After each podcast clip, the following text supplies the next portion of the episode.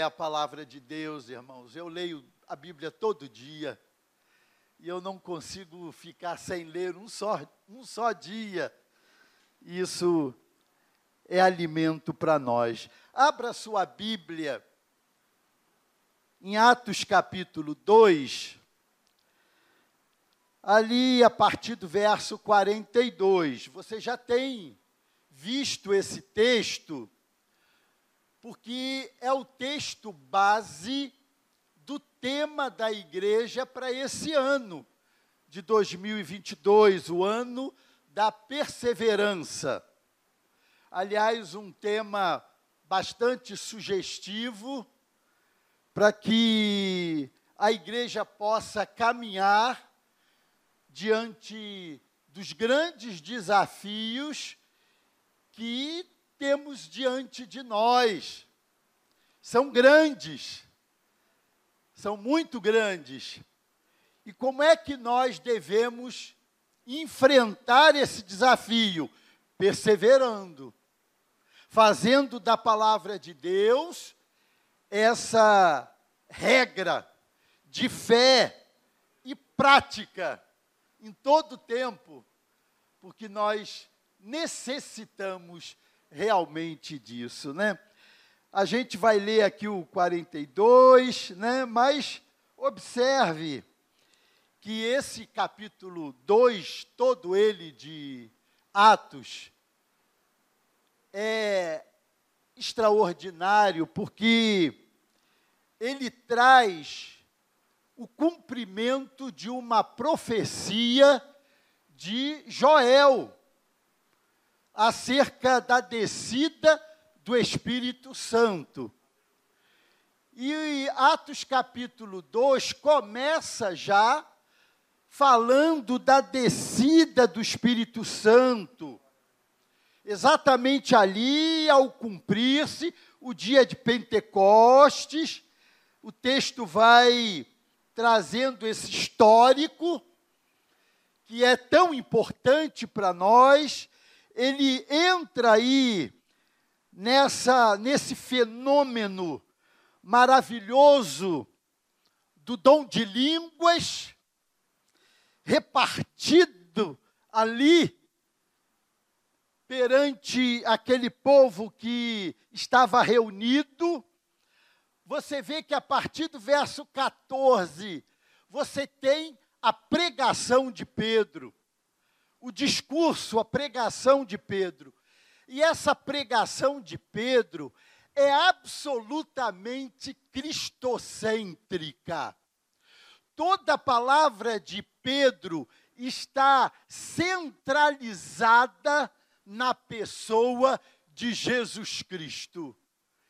Que maravilha isso, quando a gente começa a ler ali que Pedro se levanta com aqueles onze que ali estavam, ele ergue a sua voz, ele começa a, a, a, advertindo aqui nesses termos, varões, judeus, todos habitantes de Jerusalém, tomai conhecimento disto e atentai nas minhas palavras. E aí ele começa a sua pregação. Amados, vale a pena ler muito detidamente essa pregação de Pedro aqui. Eu não vou me ater a ela. Eu quero dizer que ela é cristocêntrica centrada totalmente na pessoa de Jesus.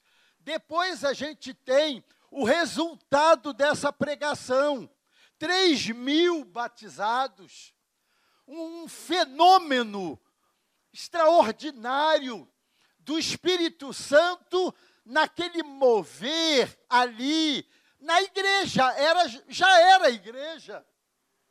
Ela vai se consolidando a partir das pregações de Paulo, especialmente ali a partir do capítulo 13, né, de Atos, quando começa as suas viagens, mas antes disso, com Pedro, com João, eles pregando também todo o tempo, né? E ali a gente vai vendo essa história, ganhando espaço, né? É, partindo de Jerusalém, da Judéia, Samaria, todos os confins da terra, exatamente cumprindo aquilo que Atos capítulo 1, verso 8 disse. Há de ser que o Espírito Santo virá sobre vocês e vocês serão tomados desse poder e vocês vão ser minhas testemunhas, tanto em Jerusalém, como em toda a Judéia, Samaria e até os confins da terra. Esse evangelho vai com Paulo na Ásia Menor, a nossa atual Turquia. Depois ele chega na Europa, ainda, e vai avançando, chegando nas Américas, chegando até nós aqui. E aí nós lemos a partir do, cap... do verso 42 como é que viviam esses convertidos. Que vida era essa? Que testemunho era esse? Que padrão de santidade era esse? Que firmeza marcava essa igreja perseverante, perseverante na doutrina dos apóstolos, perseverante na comunhão, no partir do pão, perseverante na oração, perseverante. E eu trago essa palavra hoje exatamente para dizer que nós estamos perfeitamente igreja congregacional do primeiro amor está perfeitamente sintonizada com esse movimento da igreja primitiva, assim chamada primitiva. Vamos ler então, verso 42. E perseveravam na doutrina dos apóstolos e na comunhão, no partir do pão e nas orações, e em cada alma havia temor, e muitos prodígios e sinais eram feitos por intermédio dos apóstolos. Todos os que creram estavam como? Juntos. Tinham tudo em comum. Estavam juntos estavam em perfeita comunhão, estavam bem sintonizados, tinham uma, uma mesma linguagem, tinham um mesmo pensamento, os propósitos eram os mesmos, o alvo era o mesmo, Jesus. Olhando para Jesus, autor e consumador da fé. Aquela mesma fé é a nossa. É aquela mesma fé, aquele mesmo corpo de doutrina, é esse mesmo que nós abraçamos e agora vamos estar estudando em nossa EBD a partir desse próximo domingo. Você está pegando aí a revista, Carlinhos está aí, olha aí, distribuindo, olha, né? Esse é isso que nós cremos, o que cremos, né? E a gente prossegue assim. 45. Vendiam suas propriedades e bens, distribuindo o produto entre todos, à medida que alguém tinha necessidade.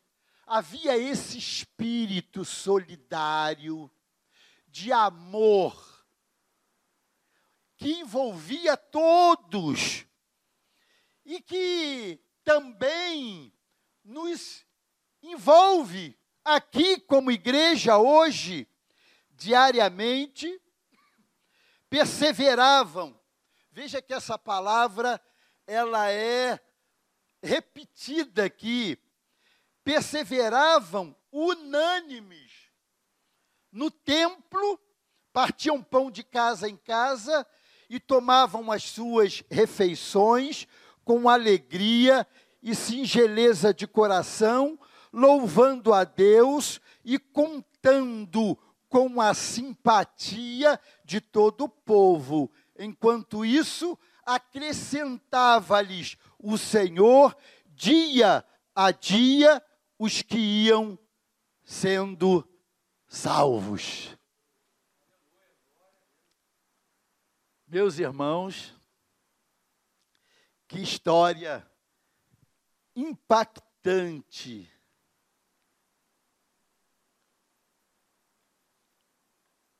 É essa.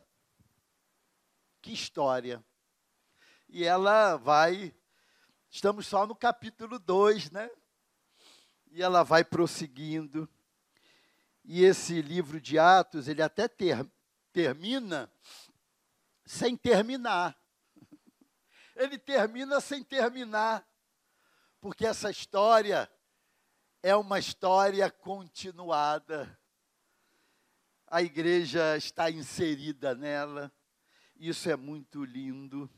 Perseveravam na doutrina dos apóstolos e na comunhão, no partir do pão e nas orações. Irmãos, isso aqui acontece provocando aqui esse grande impacto. É o impacto do Pentecostes em Jerusalém.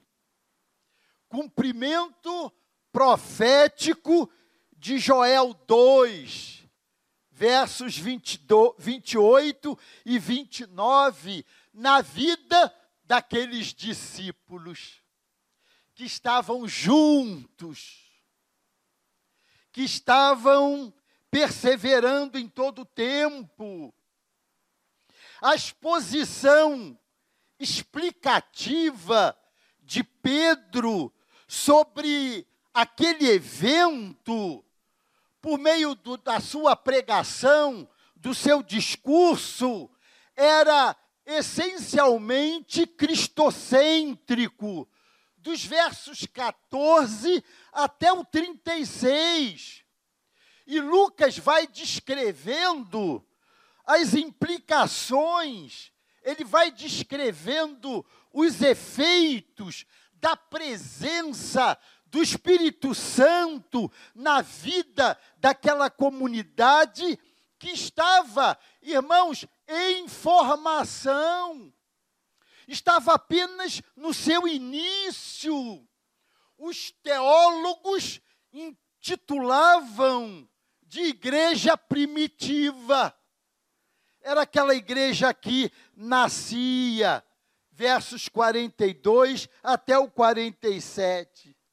E um dos aspectos dignos de nota e motivo dessa nossa reflexão aqui é como essa comunidade que estava se estruturando de forma tão diversificada na sua cultura, você viu ali tantos povos, tantas etnias, tantos idiomas presentes ali, versos 5 a 11, vai descrevendo aquela diversidade de culturas presentes ali. Imagina, diante disso, como é que a gente podia ver e, e, e viver, ver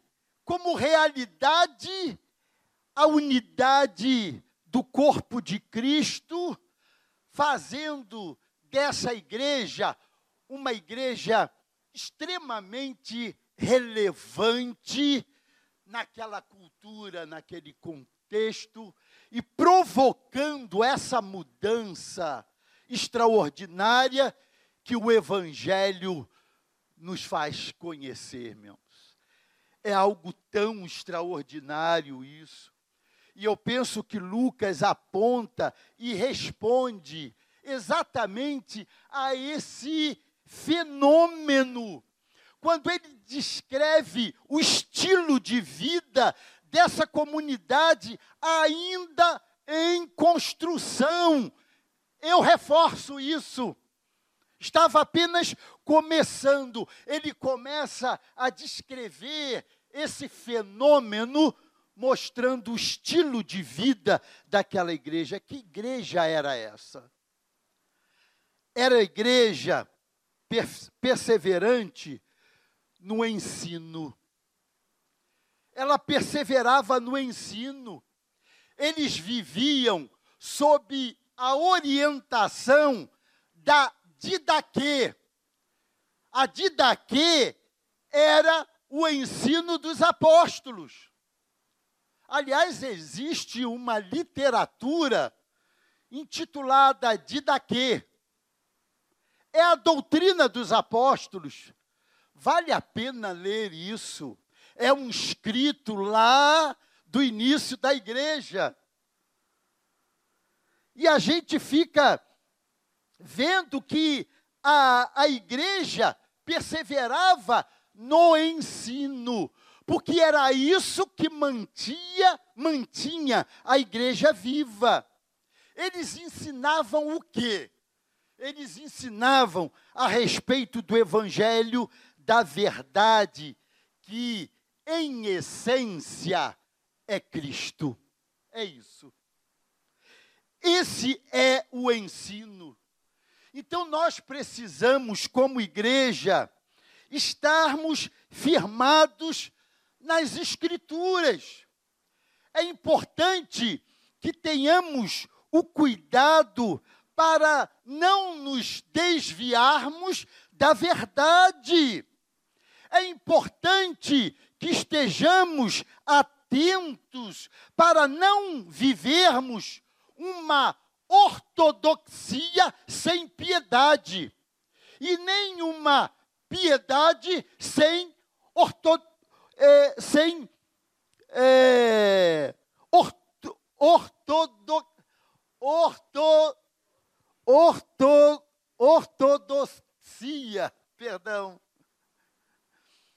Eu falei tão bem a primeira vez, né?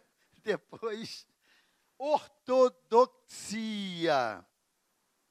Ortodoxia era aquilo que era tido como verdade. A ortodoxia, mas não uma ortodoxia sem piedade, sem essa experiência do estar junto, do expressar o amor, do viver a comunhão, não uma ortodoxia sem piedade e nenhuma piedade sem ortodoxia. É importante que nós estejamos atentos para não colocar a razão ou a experiência acima da revelação bíblica das escrituras sagradas.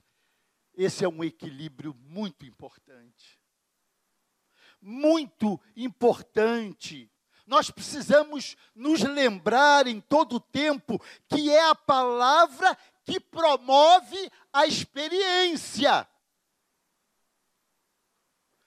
Nós não podemos viver experiência fora da verdade, fora da palavra. É ela que tem que produzir a experiência da igreja o dia a dia da igreja, o modus vivendi da igreja. São essas experiências com Deus. E qual é o resultado disso? Em cada alma havia temor e muitos prodígios e sinais eram feitos por intermédio dos apóstolos. Atos, capítulo 2, versículo 43. Que coisa maravilhosa. Essa era a igreja. E essa é a igreja hoje, aqui, agora, nesse tempo.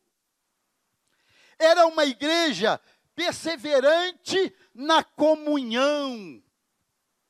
Eles experimentavam a verdadeira coinonia. Coinonia, que palavra linda. Coinonia, comunhão. Ou seja, não somente havia o fato de que eles estavam juntos, mas principalmente porque eles tinham algo em comum. Isso é coinonia. Tinham algo em comum, era a presença da Trindade Santa em suas vidas, e como consequência disso, um profundo amor pelos irmãos, principalmente pelos necessitados.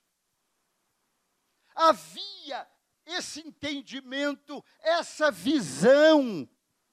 O que aconteceu na vida da igreja primitiva foi, irmãos, inteiramente voluntário, motivado pelo amor. Esse espírito é que comandava essas ações, mas o que estava por trás disso era o verdadeiro ensino, era a verdadeira palavra. E isso era o ápice da expressão desse amor, o compartilhar o pão. Era o ápice daquela, daquela vivência maravilhosa. Eles tinham tudo motivados pelo amor e eles compartilhavam do pão na ceia do Senhor. Naquela comemoração que foi instituída exatamente para que Cristo fosse sempre tema dessa centralidade. A igreja nunca poderia perder essa visão da centralidade de Cristo. Aí foi instituída a ceia. E a ceia é partilhada ali, em memória de Jesus, em memória de Cristo em memória dele todo o tempo, todo o tempo. E foi isso que veio, irmãos, marcando a história da igreja em toda a sua trajetória. Por isso que a gente precisa conhecer a história. A nossa irmã Hélia tem dado essas aulas de maneira tão rica, irmãos, tão maravilhosa, e ela tem mostrado exatamente isso. Quantos desvios teriam acontecido se não estivessem sempre ali aqueles remanescentes da fé, dessa visão da didaquê, do ensino dos apóstolos eles viviam esse ápice, determinados pela palavra. Então nós precisamos, amados, como igreja do Senhor, manter esse senso de generosidade, de amor, de comunhão, de alegria em todo o tempo porque essa é uma marca evidente de uma igreja unida, vibrante e alegre. Por isso que a gente assume aqui para pregar, pastor Nilson, dentro desse pique seu aí, desse espírito bom, de alegria, de, de envolvimento pela presença maravilhosa do Senhor. A igreja vivia perseverante na comunhão. E em terceiro lugar, essa igreja era perseverante na oração. Não poderia deixar de entrar aqui esse elemento maravilhoso aqui. Havia oração naquela igreja, irmãos. Assim como há oração na nossa igreja. E não pode faltar oração, esse espírito de comunhão, em oração, em todo tempo. Era uma igreja norteada pela sensibilidade do Espírito Santo. Quem torna a igreja sensível para essas coisas é o Espírito Santo essa verdade maravilhosa no meio da igreja. Eles praticavam uma vida de oração como comunidade, como, como comunidade, no pátio do templo, mas também de casa em casa. Era assim. De casa em casa. Eles não tinham apenas uma base teológica sobre oração. Eles viviam uma vida de oração. Atos 1:4. Eles viviam assim e como consequência, sinais e prodígios eram operados no meio do povo. Atos 2, verso 43 depois pega o capítulo 3 e leia do 1 até o 10. Você vai ver esse movimento extraordinário da igreja. Precisamos intensificar a nossa vida de oração, precisamos. Precisamos dar atenção a isso, seja em comunidade, quando nos reunimos, em cultos, em ministérios, em departamentos, juntos. Assim, nesse mover de oração. E até quando estivermos sozinhos, a sós com Deus, em família. Conforme 1 Tessalonicenses, capítulo 5, verso 17. Essa é a palavra, amados, que eu quero deixar aqui com vocês.